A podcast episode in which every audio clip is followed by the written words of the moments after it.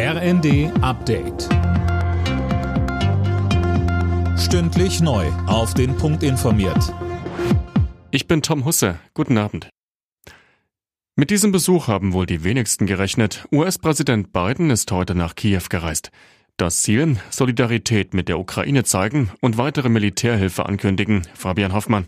Und das nicht zu knapp. Weitere 500 Millionen Dollar umfasst das Paket. Darin enthalten sind unter anderem Munition und Panzerabwehrsysteme. Biden sicherte Zelensky die unerschütterliche Unterstützung der USA zu. Und es ist eben nicht nur die materielle Hilfe, sondern auch das wichtige Symbol, das die USA mit diesem Besuch senden, trotz Sicherheitsbedenken. Als die beiden Präsidenten eine Kirche in Kiew verließen, war in der Stadt wie so häufig Luftalarm zu hören.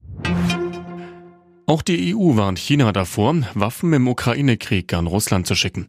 Damit wäre dann eine rote Linie überschritten, heißt es vom Außenbeauftragten Borrell. Zuvor hatten sich die USA besorgt über mögliche Waffenlieferungen der Chinesen an Moskau gezeigt. Peking weist solche Pläne zurück und spricht von Falschinformation.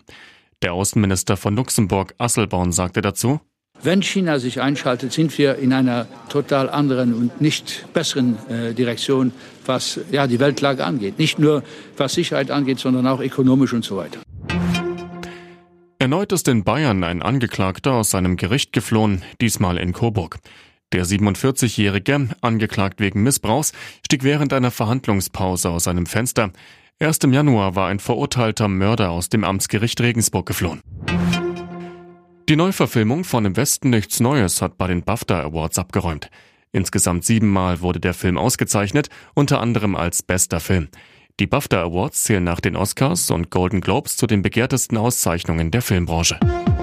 Alle Nachrichten auf rnd.de